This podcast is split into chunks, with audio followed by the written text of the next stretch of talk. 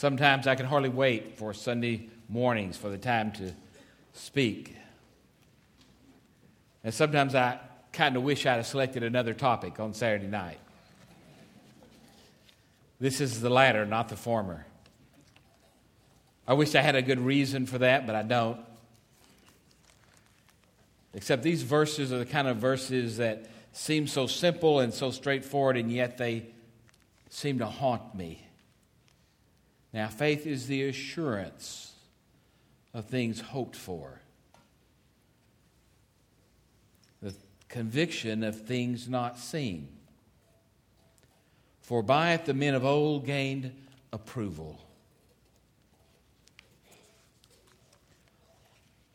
What is faith? How does it work? What difference does faith, make in our lives, day by day, moment by moment? There are many straightforward answers in Scripture. Unfortunately, there are just that many straightforward answers in Scripture telling us about what faith is. Unfortunately, no one of them is sufficient unto itself. Even in the original language where we derive the English translation of the word faith, when we read pistis, we do not know exactly what that means. The closest translation, probably in the English language, is trust. Trust in God. To have faith is to trust in God. But oh, it's so much more, isn't it? It begins as trust in God. It begins very simple. It begins so simple, uh, like many things in our life, where we have trust that seems so straightforward. For instance, I went back to my office this last week, and last week was my first experience of the week before school starts at CCA. And, you know, I intended to be very involved in CCA, but I'm not sure I intended to be that involved. I mean, there's all kinds of things going on. And in the midst of all kinds of things going on that are visible, there are always those things that are invisible that are also going on in school. There are issues to be solved, there are trials to be faced. There are families to be touched, there are decisions to be made. And it goes on and on. Right in the middle of it, well, my mind was entirely on so many important things, things of faith. What happened? I go to my office, and there's a very formal invitation taped on my door. It was in Marks-A-Lot, on notebook paper, taped on my door. You are invited to a tacky prom.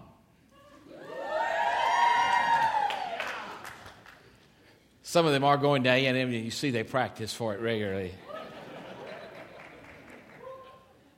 and not only that, but I had a date from a charming young lady who is asking me to go to the prom with her.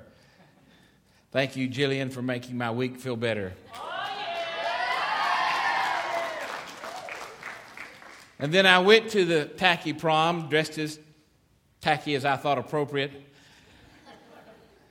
and realized, boy, there was a long way and a lot of water between sweet Jillian and this old guy.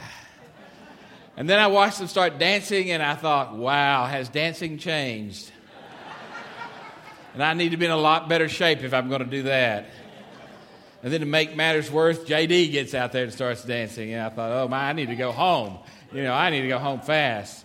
Because I don't have this much faith that I can survive this kind of an event. But it was a great distraction in the middle of a week that sometimes seemed a little bit of a struggle.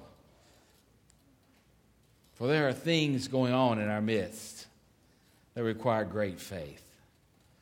So this passage seems particularly appropriate and I have a determined goal to be out of here before I've preached for 45 minutes again. I can't get used to preaching 45 minutes because some of you will get used to listening to that and others won't, and that will be a problem. So today I said, okay, Doug, we're not going to tell them everything there is to tell them about faith. So just stick to one part of the topic, okay? So I made my notes, but I don't particularly like them right now. but there they are anyway. Trust in God.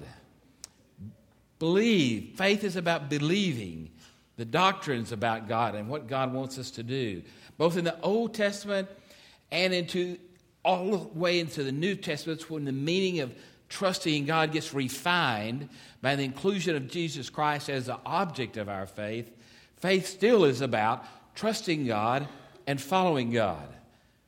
In fact, the scriptures say clearly today that men of old were approved because of their faith in God. And we find clearly in the New Testament that we are approved as followers of Christ not because of our own righteousness, but because of Jesus' work upon the cross and our willingness to trust that what Jesus taught is the way that leads to life. And therein comes the rub for many, many sermons. Because we do trust in Jesus, but we always seem to be trusting partially. We always seem to be struggling with ourselves. We always seem to be trying to make life smoother here on earth, and our prayers seem to be dominated so often by that which is material, that which is that we can touch, not those things that are unseen, but rather those things that can't be seen. Faith is an assurance of things hoped for.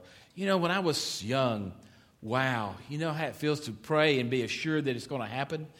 You know how it feels to pray uh, boldly and usually very selfishly for something you really don't need, but you really want it, and you're really asking God for it, and you have such assurance that God is going to grant you that very important but not really so important thing in your life. And then thankfully we get older and our prayers begin to take on some different kinds of shape, and we begin to pray for things that God really hopes for us and for others, rather than those things that seem to dominate so much of our prayer times. Just this past week, I was visiting with someone who said they had the desire, a, a God given desire, to see their, their kids in, in school, to see them involved in, in CCA, but the money was just not there. And they shared how they had prayed for that and, and thought about it. And this person was already living a very a simple life, but they just needed a few more, a few more dollars to be able to make that happen. And then they came to that point where they even asked me, they even asked the question about, well, could we, is there any help here? I was told I was almost pushed into your office. I'm very embarrassed to be here, but somebody said sometimes y'all are able to help families. And I was happy to say, yes, we do help families in the church that we can't help, that, that desperately need help, that help that makes a difference in their children's lives so that they can be enrolled in a Christian school. Now, we don't have unlimited money. We don't have nearly as much money as I would like, but I have faith, though I cannot see those kind of scholarship funds now, that I may be able to see more of them in the future. Because you see, I believe that there is something going on unique at that school that is a part of this church.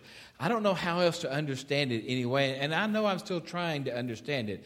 And it's kind of, kind of, I don't, I want to say cute, but that's not the right word. It's not quaint. It's, I get asked almost daily or every other day, "Are you okay?" And I'm kind of wondering, am, am I not looking right? I mean, am I feeling bad? And maybe it's because some of the people around me, most at this point in my time here, are aware of many things that are going on behind the scenes and they're worried that I'm not okay. Well, let's be clear I'm okay. Are there issues? Yes. Do I understand them all? No, but I will. And already some of the issues are coming crystal clear to me that are getting ready for decisions to be made. Will everybody be happy with those decisions? Certainly. After all, God and that I are bringing them straight from the throne. The directions we should go. How could they not be happy? I can't imagine such a thing. But the reality is that it might be possible someone is hearing a different word. We'll have to get that straight.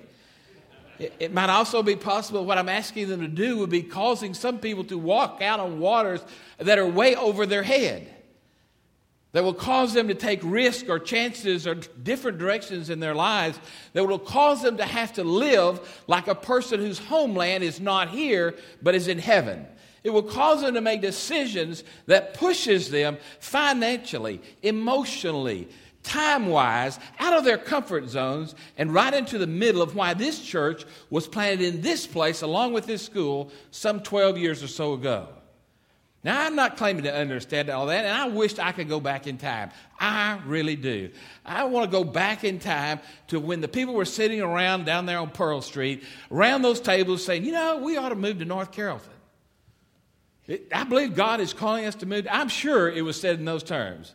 Uh, I'm sure Paul Morrell was one of those saying it. I, am sure that, you know, Richard Dunnigan was saying it. I'm sure people were ready to move northward.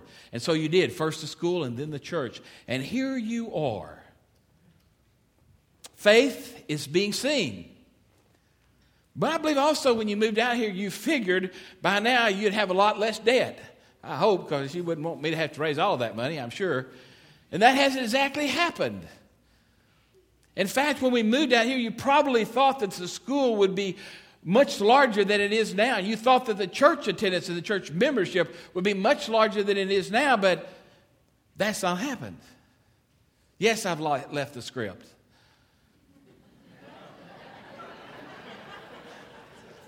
But after all, I'm here because I'm old enough not to really care about the script.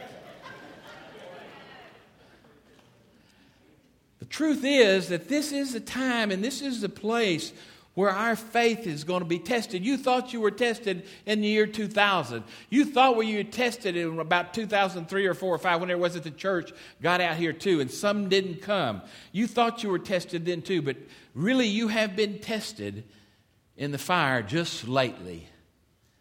I get that. I know some of you are weary from plodding through it all. But I have good news for you. You're not through plotting. God is not done with us. The goals that God uh, intended to accomplish, the movement of this congregation to this place, have not been reached have not been accomplished. And God always intends to bring about the desire of God's heart in His world. Now, I'm not professing to see some magic in the future that we share together, but I do know that I am convinced of things that are not currently seen, but are in the heart and mind of God for this congregation. It's important for me to be convinced. I want to go back to my call story. I've already told it to you before, but let me tell you again. Just a little bit in case you weren't here that time that I shared it. I didn't want to go into the ministry because I was assured if I went into the ministry, I was going to have to move from lovely Farmersville.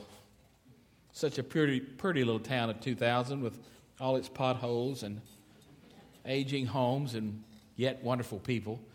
A place that was home for me. And I knew just enough about Methodism to be dangerous. I knew that preachers came and go, and some of them stayed too long. And I didn't want to be one of those. Even though God was whispering into my head, you know, you, you're going to have to do this thing, I kept saying, no, no, not really, not really. You gave me free will, and I'd be a bad, this is a bad idea. This is a bad idea, God. I, I don't really want to do this. I don't want to leave Farmersville. And I won't drag my kids all over North Texas because there's no telling where the bishop will send me. And you know how bishops are. You know them better than I do. I, I don't, and I don't want you to repeat that outside here. Every now and then I forget to say that. I don't want to mess that up. I, you know, I'll tell the bishop whatever the bishop needs to know. But the reality is, there are things in life that you are called to do, and you have to claim assurance when you don't feel it. And finally, that time came in my life when I was convinced that if I wanted to be happy, that if I wanted to be anyway faithful, that if I wanted to call myself Christian, I was going to have to enter into the ordained ministry, which meant traveling. And when it got to that point, I got really particular in my prayer. I said, Now, God, that little woman of mine is not going to like this either.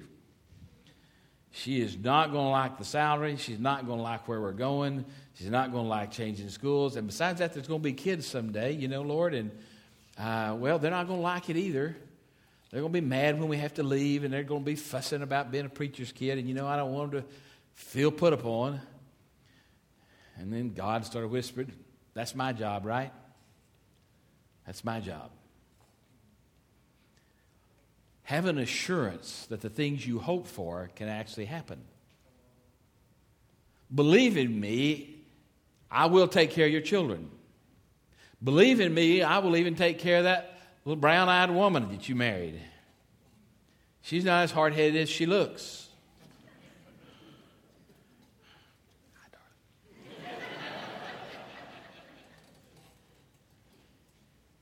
If you're going to be an expatriate, if you're going to live in my kingdom, then while you're down there, you need to trust me and you need to have faith. Because if the people who are proclaiming my word can't believe, how will anyone else believe? And so I said, okay, here we go, Lord. You know, I got to quit my job. You know, I got to tell my daddy. My daddy won't like that. My daddy's had the same job for 30 something years. He's not going to like me quitting right now and saying I'm going back to school. Daddy didn't say anything. He just looked at me. And I said, I answered my mama's questions about, Are you sure? I said, Yes. She said, I'm not surprised. And I thought, Well, I am. I'm surprised he asked, and I'm surprised I said yes.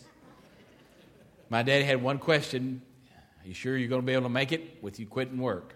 My daddy loved the things he could see. And he had been through rough years in his life. He knew some days can really be tough on this earth. He knew and he believed that a good, steady job was to be prized. And I did too. But I finally had found enough faith to believe that God could care for the needs of my family, even if I was going to be a United Methodist preacher. And when I said yes, Daddy said, nodded his head and said, okay. And we never looked back because I was convinced. I was so convinced that whenever some professor questioned my sensibilities, and I questioned his faith, at least. And we stood eyeball to eyeball. He said, That's just not reasonable. And I said, You're right. You are not reasonable.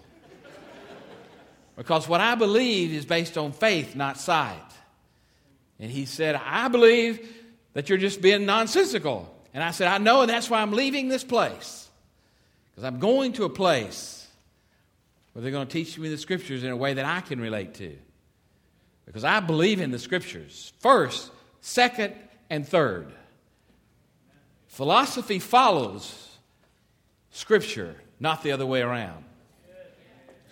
And I believe that where I'm going, God will take care of me. He said, well, You'll never get back in, a district superintendent told me. I said, Yes, I will. He said, No, you won't. I said, Well, we'll just have to see. Because God has called me and He's called me here, and I'll be coming back, and you'll have to turn me down. And they almost did, but they didn't. You can blame them for that. Now, 35 years later, I'm here. We've got a task to do. I ought to get back to my notes at some place. I really worked hard on this part. Let's talk about it for a moment. An expatriate is someone who has been relocated from their homeland because of work or a sense of adventure or, or, seeking for a new and better life, or perhaps because they were pushed out of the country for fear of their life. But when they come into a new place, it's a different world for them. And you know, one of the interesting things you can do in this part of the world, and, and you have the great opportunity in this congregation, is to talk to people who have been relocated from their homeland. People who have found asylum, who have become expatriates. They're, they may be a citizen of this country, but really most of their life has been spent somewhere else. The things and the customs and the schools and the governments and everything else that are familiar to them are all about somewhere else. And yet here they are finding themselves in this country trying to get along, trying to fit in, trying to uh, be in this new adventure in a way that is meaningful for their families. And that is exactly what we're doing as Christians. If we truly, truly are walking after Christ. Because our citizenship is not here. Y'all have got it right. There's no American flag on this stage. And don't get me wrong, I bleed red, white, and blue, and orange. But when I'm not bleeding red, white, and blue, or orange, I'm bleeding heavenly colors.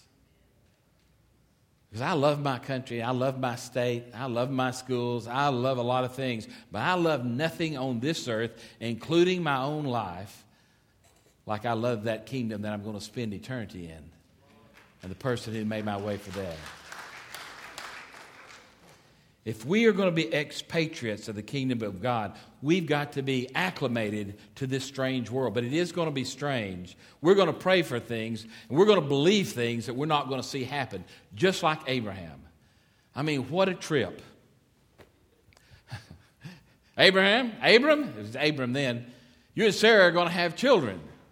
That caused a joke because they were so old it was not possible.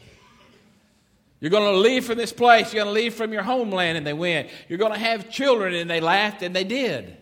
It was impossible, but the possible happened.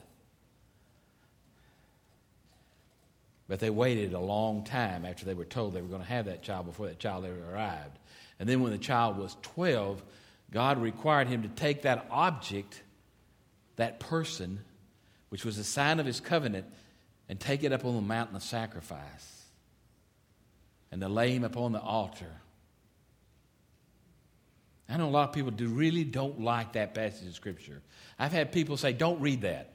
Don't preach that. I don't believe that. Well, I'm sorry, but the Scriptures are clear that's what he did.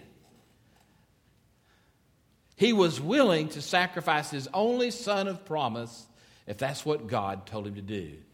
And at the last minute, when God saw his heart and saw that he would not hold, withhold anything from him, even his own child, then God provided a lamb for the sacrifice. And God knew that Abram was Abraham,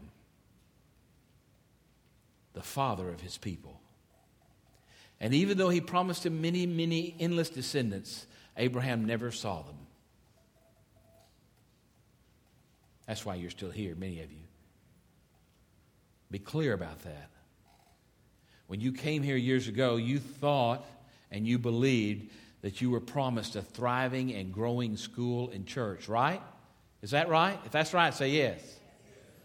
Is that all of you that were here then?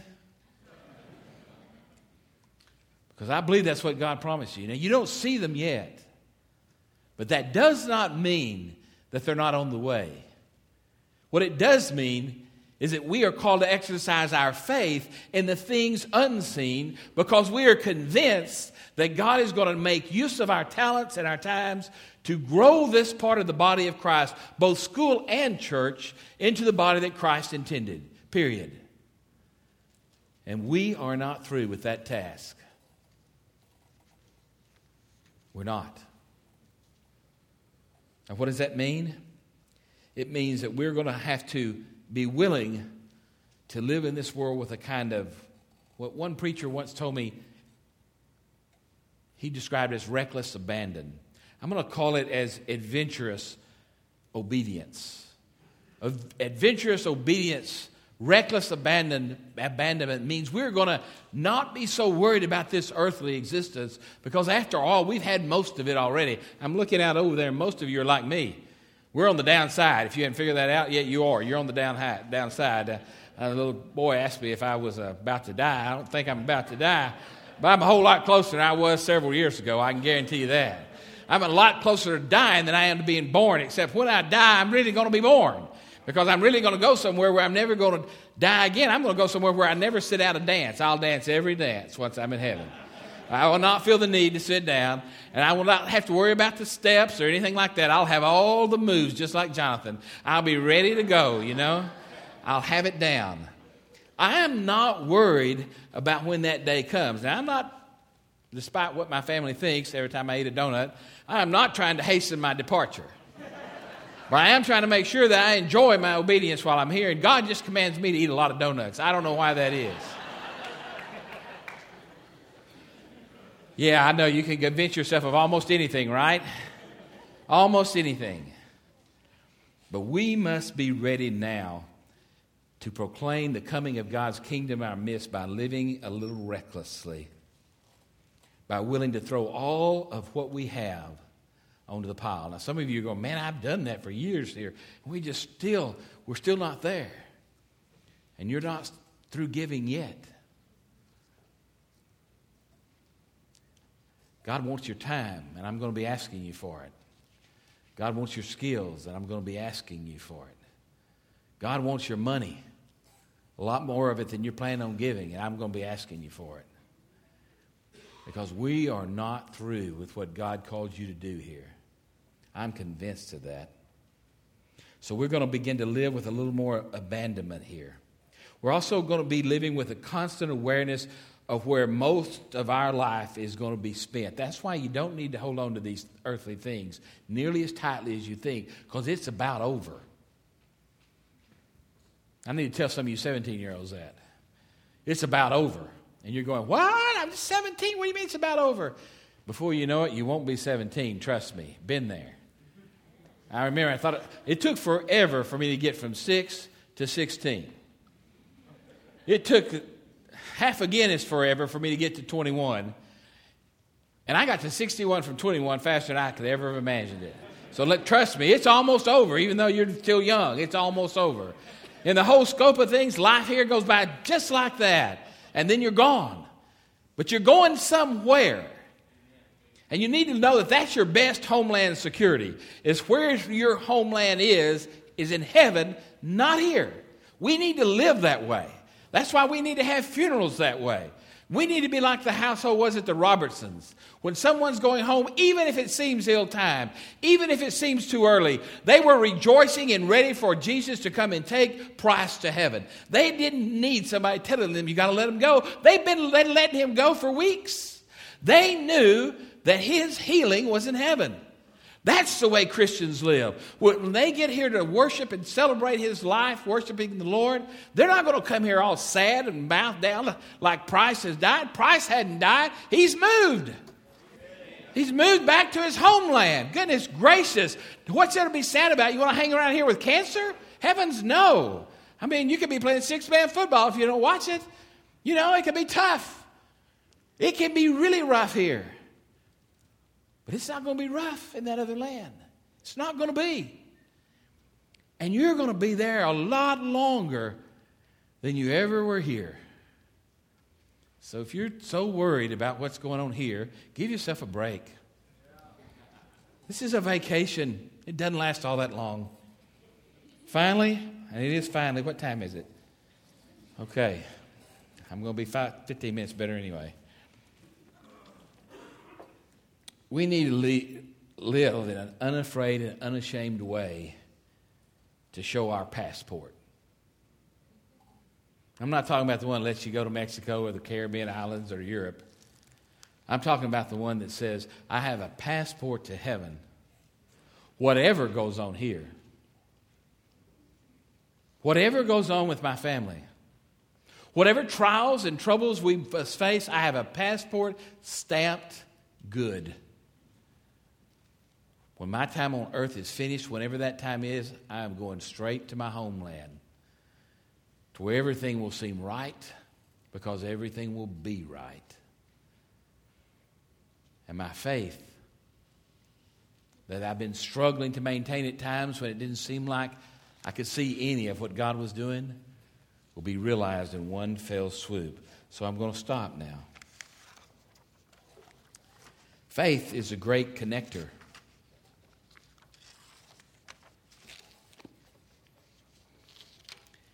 It is that part of you that says to the people in eternity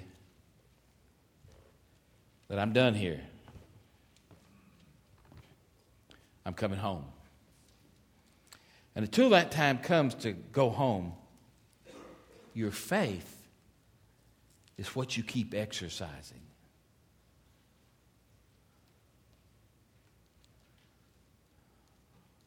Can you do that? Are you willing to believe in things you don't see?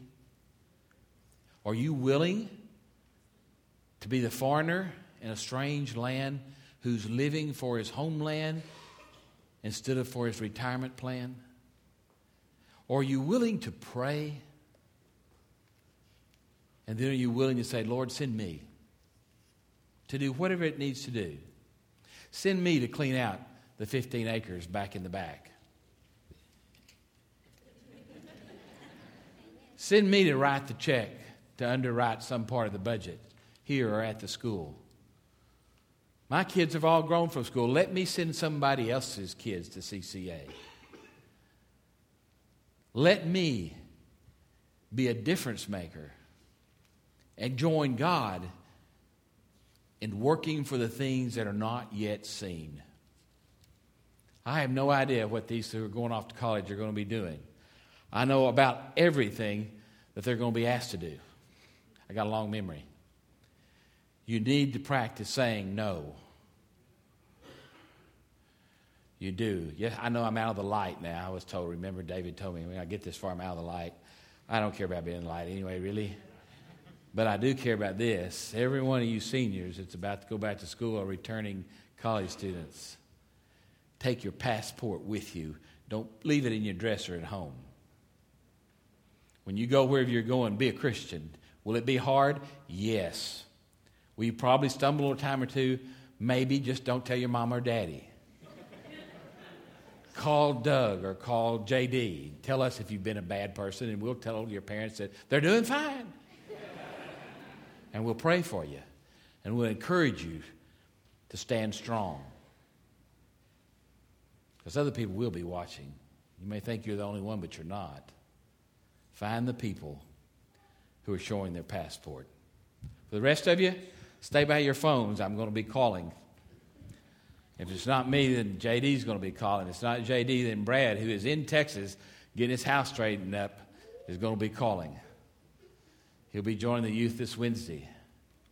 The team will be assembled in its final finality for a while, we think. Although you just never know, do you? Are you ready? Because the fun is tends to turn into work. It's been fun so far. Father God, we love the fun times. We love it when we soar like eagles and when you bless everything we touch. We love it when our eyes can behold the things that are happening. And Lord, sometimes when we can't see what faith is requiring us to see in our minds and with our hearts, our steps sometimes can falter. So strengthen us